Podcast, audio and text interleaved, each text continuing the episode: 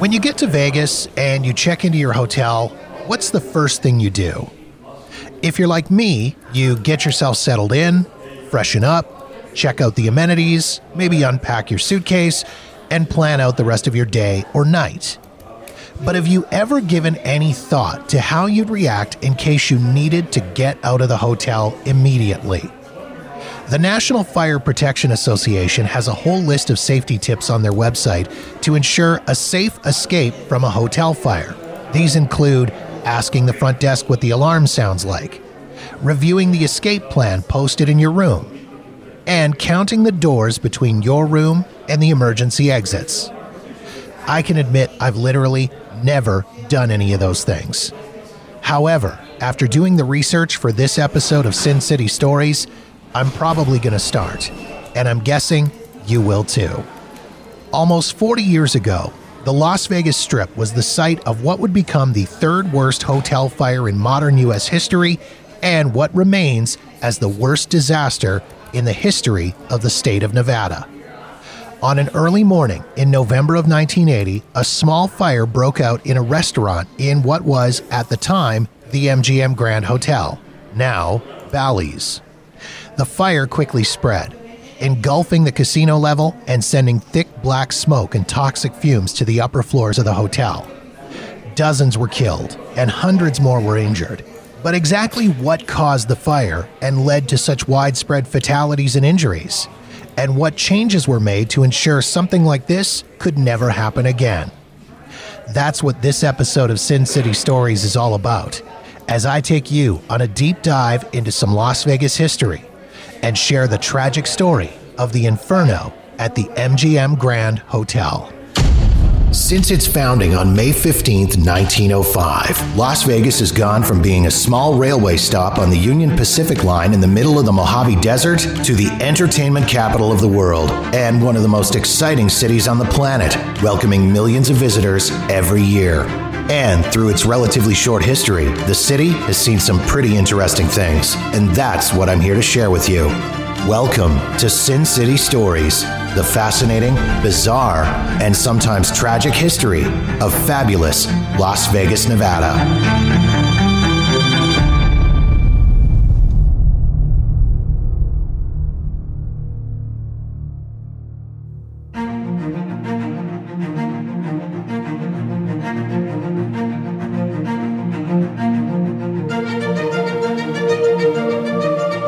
December 5th, 1973 marked the beginning of a new era in Las Vegas. Hollywood had come to town in the form of the MGM Grand Hotel. Built by Kirk Kerkorian, who at the time owned the iconic MGM Film Studios, the MGM Grand Hotel was the largest hotel in the world, built at a then staggering cost of $106 million, or roughly $600 million by today's standards. At opening, it had almost 2,200 guest rooms and suites, five restaurants, two showrooms, a movie theater for showing classic MGM films, and even an arena for live jai alai games.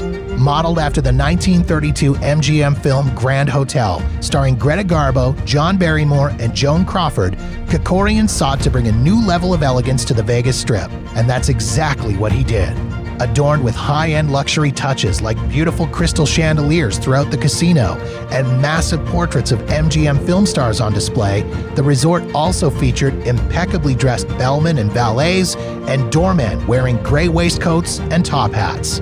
Opening weekend at the MGM Grand Hotel looked like a Tinseltown red carpet gala, with the likes of Cary Grant, Barbara Eden, Gregory Peck, and Shirley MacLaine in attendance, as well as Rat Pack legend Dean Martin on hand to open the Celebrity Room showroom.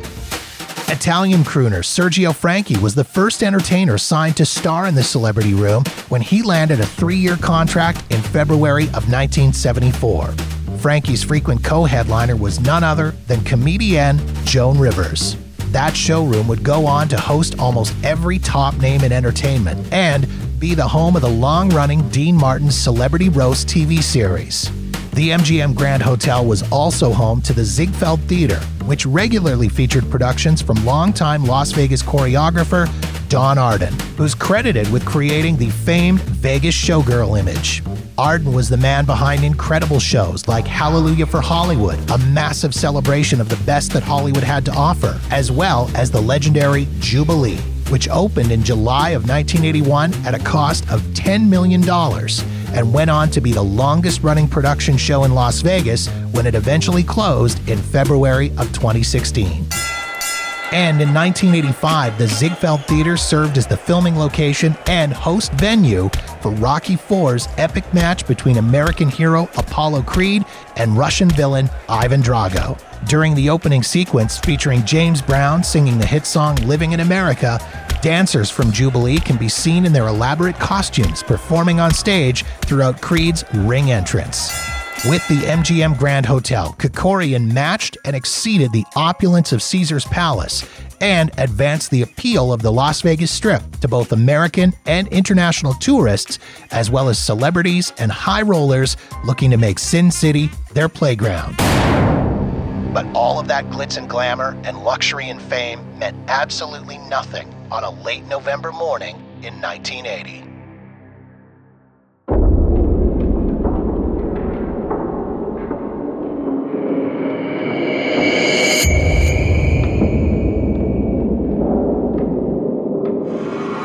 Shortly after 7 a.m., on Friday, November 21st, 1980, a fire broke out in a restaurant known as The Deli on the main floor of the MGM Grand Hotel.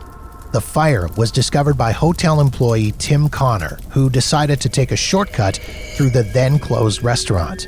As Connor made his way through, he was horrified to discover a sheet of flames running from the top of a counter to the ceiling above. Connor managed to call security from a phone on the wall just before being knocked to the ground by a wave of heat and smoke. He scrambled along the floor and out of the deli, gathering other employees to help him grab fire extinguishers and hoses from inside the Barrymore restaurant next door. But by the time they made their way back to the source of the fire, it was far too late. The flames had reached the ceiling tiles, which had been attached with an incredibly flammable glue. As the fire began to spread rapidly above them and they realized they'd be trapped, Connor and the other responders fled back into the casino, closing the thick double doors behind them and shouting warnings to everyone. The closed doors managed to slow the fire for a few moments in the foyer between the restaurants and the casino, but the bought time came at a price. Time for a science moment. According to firefighters, when fire travels along a floor or furnishings, it will usually follow a predictable path from one item to the next, depending on the fuel available to consume. For example, a table next to a couch won't burn until most of the couch is on fire, but fire on a ceiling or upper wall burns more thinly and evenly across the surface, and usually the flames aren't large enough to reach the flammable material below. Instead, the room temperature rises steadily until what's known as flashover occurs. That's when all the combustible material in the room reaches its spontaneous ignition point at the same moment. The explosion from the flashover blasted off the doors to the casino entirely, which flooded the room with fresh oxygen for the fire to feed on. The resulting fireball, fueled by wallpaper, PVC piping, glue, and plastic mirrors on the walls, raced across the gaming area at an incredible rate of speed and blew out of the main entrance on the west side of the hotel towards the Las Vegas Strip. Luckily, Clark County Fire Department had a station located immediately across the street from the MGM Grand Hotel. The first truck arrived within two minutes of receiving the call from MGM Security, and within less than an hour, crews had been able to fight the flames back to their source and had managed to get the fire fully under control. But the struggle that guests of the hotel were about to face was just beginning. Many were sleeping soundly in the 2,000 plus rooms and suites above the casino and were completely and totally unaware of the chaos that was unfolding downstairs. But how could that be possible? First, there was no fire alarm to alert guests. The MGM Grand Hotel lacked automatic fire alarms. Staff had to manually activate alarms once a fire had been identified, and there were no manual alarm handles anywhere on the casino level of the hotel where the fire had started. Secondly, After the fire initially had been discovered, a PA system was used to alert people in the casino of the danger. But in the confusion, hotel guests in the towers were never notified. Guest rooms also lacked smoke detectors, meaning that many people in the MGM Grand Hotel had no idea there was a fire until they smelled smoke, heard people running and shouting in the hallways outside their rooms, or saw the fire trucks outside the building. As guests became aware of what was happening and attempted to escape, the danger became even more apparent. Thick black smoke and deadly toxic fumes created by the material that had burned in the casino downstairs had begun to fill the hallways in the hotel towers, making many of them impassable. Guests that did manage to get out of their rooms and make it to fire exits and stairwells discovered that they too were full of smoke. In addition, the doors to access the stairwells were set to automatically lock from the inside, meaning that once people were in the stairwell, they were trapped. And with smoke billowing up the stairwell like a chimney, the only direction to go was up, forcing evacuees to make their way up as many as 20 flights of stairs towards what they hoped was the safety of the roof. For those guests that couldn't get out of their rooms or were forced back to their rooms by thick smoke, there were few options. Many used the furniture in their rooms to smash out windows in a desperate attempt to get fresh air. They filled their bathtubs and soaked towels to tuck around door frames to try to keep the smoke out of their rooms. And they tied bed sheets together and hung them from balcony railings in an attempt to either escape to lower floors or alert firefighters of their presence. As guests stood on the balconies outside their rooms, clinging to each other for comfort, broken glass from the windows smashed out by guests rained down on the area below the resort towers, and a large mushroom shaped cloud of black smoke rose over a thousand feet into the air above the hotel, which was visible for miles around the area. Guests on lower floors of the hotel were rescued by firefighters using ladders on trucks that were only able to reach as high as the ninth floor. Construction workers who were working on building an addition to the hotel used their scaffolding to try to reach windows that the fire truck's ladders couldn't get to. Elsewhere in the hotel, firefighters went floor by floor, banging on doors in an attempt to alert and clear guests from their rooms. In addition to those rescued by first responders, multiple helicopters, including those belonging to local police departments and Air Force units that were at nearby Nellis Air Force Base for a military exercise, helped to evacuate over 300 people from the roof of the resort. Some guests were assisted by bystanders, two firefighters from Illinois who were on vacation in Las Vegas happened to be getting coffee near the deli when they heard the first shouts for help, and they remained in the building to assist in evacuating hotel guests. One security guard managed to drag two unconscious guests out of the hotel, and an advertising executive from Pittsburgh carried an elderly guest down 21 flights of stairs to safety. In the end, the process of getting everyone out of the MGM Grand Hotel took nearly four hours. Once that was complete, firefighters and first responders began the horrible task of going on the hunt for casualties of the fire. Victims of the blaze were found throughout the resort complex, in various stairwells, near the elevator bank on the main floor, in the casino area, and even inside elevators. The largest concentration of victims was on the upper floors of the hotel, between the 16th and 26th floors, with a majority being on the 20th and 23rd floors. In almost all of those cases, victims were discovered inside or near their rooms or in the lobby area outside the elevators. According to the coroner's report, a majority of fatalities were due to a combination of smoke inhalation and carbon monoxide poisoning, with very few deaths being linked to burns or other injuries. When all was said and done, 85 people were dead and over 650 people were injured. But what led to such widespread fatalities and injuries? And what caused this horrible catastrophe in the first place? Those were questions that needed to be answered.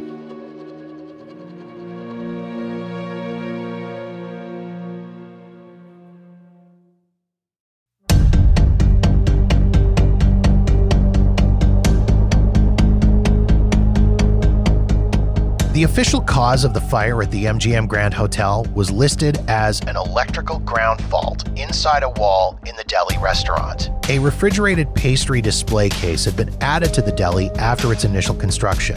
The case had a pair of copper lines that carried refrigerant from an evaporator unit in the display case to a condensing unit located outside the building, much like how an air conditioner functions. When it was installed, the copper lines were run through the same part of the wall as an existing electrical conduit and in contact with that conduit. The evaporator unit wasn't properly secured and, as such, vibrated constantly while in operation. The vibrations were carried along the copper lines, causing them to rub against the electrical conduit, which in turn also vibrated. Through a combination of corrosion and vibration of the lines, the plastic insulation on the electrical wires inside the conduit rubbed away in several spots. As a result, the conduit was no longer electrically grounded. The now bare wiring inside the ungrounded metal conduit glowed red hot and began to arc, which ignited the fire. According to reports, it was entirely possible that the fire had been smoldering inside the wall for hours before being discovered by employee Tim Connor at approximately 7 a.m. that morning. But how did what appears to be a simple electrical fire lead to the worst disaster in Nevada's history and the third worst hotel fire in modern U.S. history? To answer that question, we need to go back to the construction and design of the MGM Grand Hotel. The first issue was the sprinkler system, or lack thereof. Automatic sprinklers had been installed in limited sections of the property, including the arcade, the Celebrity Room showroom, convention areas, and the Barrymore Room restaurant. However, there were no sprinklers in the hotel tower, the 450,000 square foot casino, or most of the restaurant areas, including the deli where the fire started. At the time of the MGM Grand's construction in 1972, fire officials had been pushing for the installation of a full sprinkler system in the resort. However, Fred Benninger, MGM chairman at the time, deemed the $192,000 cost of installing the sprinkler system to be not feasible. So, they went to the Clark County Building Department seeking an exception. It was agreed upon that MGM could be exempted from installing sprinklers in places that were occupied 24 hours a day. Reasoning being that employees would quickly notice a fire and could use an extinguisher to contain it. However, when the deli changed its hours and was no longer a 24 hour restaurant, sprinklers were never added. The other big issue was the ventilation system, which allowed smoke and toxic fumes to make their way from the casino into the hotel tower and into guest rooms. Commercial ventilation systems require what are called fire dampers, which are essentially trap doors inside ductwork held open by a small metal pin which has a low melting point. The idea is that heat from a fire or smoke melts the pin, causing the trap door to slam shut. In the case of the MGM Grand, all of the fire dampers on the lower levels had been installed incorrectly, and the ones over the casino had been permanently bolted open by workers who clearly didn't understand the purpose of the dampers. As such, the pins melted, but the trapdoors didn't shut. To make matters worse, once smoke had passed through all the ductwork, it entered what should have been an empty air circulation space above the casino called the plenum. But in the case of the MGM Grand, that space was filled with hundreds of miles worth of electrical wiring and drain pipes. The pipes were made out of ABS plastic rather than the traditional PVC. And although ABS was cheaper and easier to install, it had one major flaw. When burned, it created poisonous cyanide gas. The plastic insulation around the electrical wiring in the space also created its own toxic gas when melted. And further to this, seismic joints at the top of the plenum, intended to account for the expansion and contraction of the building during temperature changes or motion during an earthquake, were open to the ventilation system, which they shouldn't have been. As such, heated pressure from the fire in the casino sent smoke moving past the lower floors of the hotel to the top floors, where open air vents fed directly into hallways and rooms. Fans in the guest rooms, which were designed to be vented to an air shaft leading outside to bring in fresh air, were, for some reason, connected to interior air sources, meaning they were continuously pumping smoke and fumes directly into guest rooms. To complicate matters even more, the air conditioning units on the roof of the hotel hadn't been fitted with smoke detectors, meaning that they continued to circulate smoke and fumes back into the building. Other issues included flaws in the design of the elevators, where, contrary to building codes, the elevator doors hadn't been tightly sealed on any level of the hotel, sometimes leaving gaps as large as a half to three quarters of an inch. This allowed smoke and toxic fumes to climb the shafts like a chimney and then creep out into the hallways of the hotel. Also, of the six stairwells intended to serve as emergency evacuation routes, the supposedly fire rated materials used during construction failed in four of them. This allowed them to fill with thick smoke, which made its way into a hotel hallway every time a guest trying to escape opened an entry door. According to the final report from the National Fire Protection Association, these issues, along with many others, including a deficient number of fire exits from the casino, no way to manually activate the fire alarms in the casino area, no automatic means of shutting down elevators to prevent their use, and the fact that there was no evidence that the hotel staff had either attempted to execute an emergency plan or sound an evacuation signal, all led to the large loss of life and injury in this fire. Later newspaper articles revealed there were upwards of 83 different building code violations, design flaws, installation errors, and materials that contributed to the magnitude of this disaster. The big determination? If MGM had just gone ahead and spent the $192,000 on a sprinkler system, none of this would have happened. According to David Demers, who handled the investigation for the National Fire Protection Association, quote, with sprinklers, it would have been a one or two sprinkler fire and we never would have heard about it. Over 1,300 lawsuits were filed against 118 different companies involved with the MGM Grand Hotel. Money from the companies went into a $223 million settlement fund, which was distributed to the victims and their families within three years of the fire. MGM's $105 million settlement was the largest, and with that settlement, no negligence was ever admitted. Beyond the human toll of this disaster, it's hard to calculate the full economic impact of the MGM Grand Hotel fire. Over and above the $223 million in settlements paid out and the $300 million in reconstruction costs, there's the hundreds of millions of dollars lost in downtime at the MGM Grand, as well as the hundreds of millions of dollars in lost revenue from gaming and tourism throughout the Las Vegas area, as TV news showed the horrifying images of the fire for weeks and months afterwards. In all, potentially billions of dollars literally went up in smoke as a direct result of the decision to save $192,000 by not installing sprinkler protection.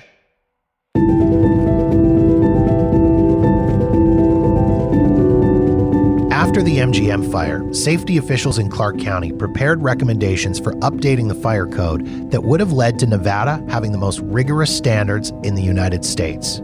But when their proposal was submitted to legislators in the state capitol, the regulations failed to gain any traction. Many state officials believed the fire at the MGM Grand was a one off rare occurrence, and the odds of it happening again were astronomically small. Plus, money talks. Developers, who make massive campaign contributions, lobbied hard against regulations that they believed would slow down their business and eat into their profits. All of that opposition went away less than three months later. February 10th, 1981. A massive fire, this time sparked by arson, not accident, broke out on the eighth floor of the east wing of the Las Vegas Hilton. Within minutes, flames had burst out of a window in the elevator lobby and were climbing 22 floors up the outside of the building, while the inside of the hotel was filling up with thick black smoke and toxic fumes. Firefighters, using what they'd learned from the MGM fire, used local TV news, the Hilton's closed circuit TV channel, and a PA system to inform guests to stay out of hallways and stairwells and remain in their rooms to wait for help. By the time the Hilton fire had been completely extinguished, eight guests had been killed and over 400 others had suffered injuries, largely from smoke inhalation. The sight of the Las Vegas Hilton, being transformed into a towering inferno so soon after the MGM fire, reinforced panic among local officials that Las Vegas was developing a reputation for its lack of fire safety, which could ultimately hurt tourism, thus killing the economy. In the months following the MGM Grand and Hilton fires, the state of Nevada enacted the toughest fire code and inspection protocols in the country. Some of these measures included automatic sprinklers in every high rise taller than 55 feet and every large public area, with no grandfathered exceptions. Pressurized elevator shafts and stairwells to give people a clear escape route and avoid the chimney like effect that sucked smoke to the upper levels of the MGM Grand. Automatic elevator recalls that send elevators to specific floors and remove them from service during a fire. Ventilation and air conditioning system shutoffs extensive fire alarm systems in high rise buildings, including a voice communication system, and evacuation plans posted on the back of every hotel room door. Code changes also focused on locked doors in stairwells. In the MGM Grand, the doors providing access to the stairs were designed to lock behind guests as an added measure of security to keep unauthorized guests from entering the floor. But during the fire, people entered the stairwell expecting to escape to safety, only to find it full of smoke and now trapped with a locked door behind them. The new codes required that doors automatically unlock when a fire alarm is activated to allow for a safe exit in case of danger. Since the fire at the MGM Grand, there have been other hotel fires in Las Vegas. February of 2003, a lit cigarette in a laundry chute caused the evacuation of two floors of the Aladdin Hotel and Casino. In July 2015, fire broke out on the 14th floor pool deck of the Cosmopolitan Hotel, sending thick black smoke high above the strip. And in April of 2017, a faulty light fixture caused a portion of the roof over the retail area at the Bellagio to catch fire. But on January 25, 2008, memories of the MGM Grand Hotel fire were reignited. At around 11 a.m. that morning, welders working on the roof of the Monte Carlo sparked a massive fire that spread to the outside of the building. Once the decorative foam facade attached to the hotel caught fire, the flames spread quickly down the side, eventually covering the top four floors. With this fire, there was a huge potential for disaster. But Thanks to safety measures and fire codes put in place some 28 years prior, there were no fatalities. Sprinklers and alarms in the Monte Carlo activated as they should have. Hotel staff made their way through the hotel room by room to make sure people were out. And loudspeakers gave people clear and specific directions on how to safely escape. Unlike the MGM Grand Fire, some 5,000 guests and 1,000 employees at the Monte Carlo were safely evacuated from the hotel. 17 people were treated for smoke inhalation, but otherwise, there were no serious injuries or deaths. If there's a silver lining that can be taken from the MGM Grand Hotel fire, it's that since the improvements made to the fire codes following that disaster, there hasn't been a single fire related fatality at any Las Vegas Strip resort.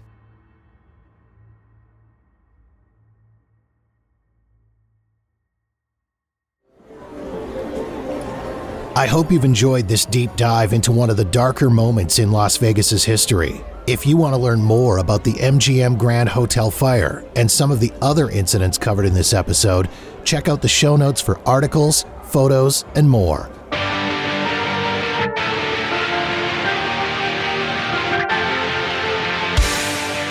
For more of Las Vegas's fascinating, bizarre, and sometimes tragic history, follow Sin City Stories on Twitter, Facebook, and Instagram at SC Stories Pod. Also, be sure to subscribe for free wherever you get your podcasts so you'll know the moment new episodes are released. Sin City Stories is written, researched, and hosted by Jeff Walker and is a production of Walker New Media online at walkernewmedia.com.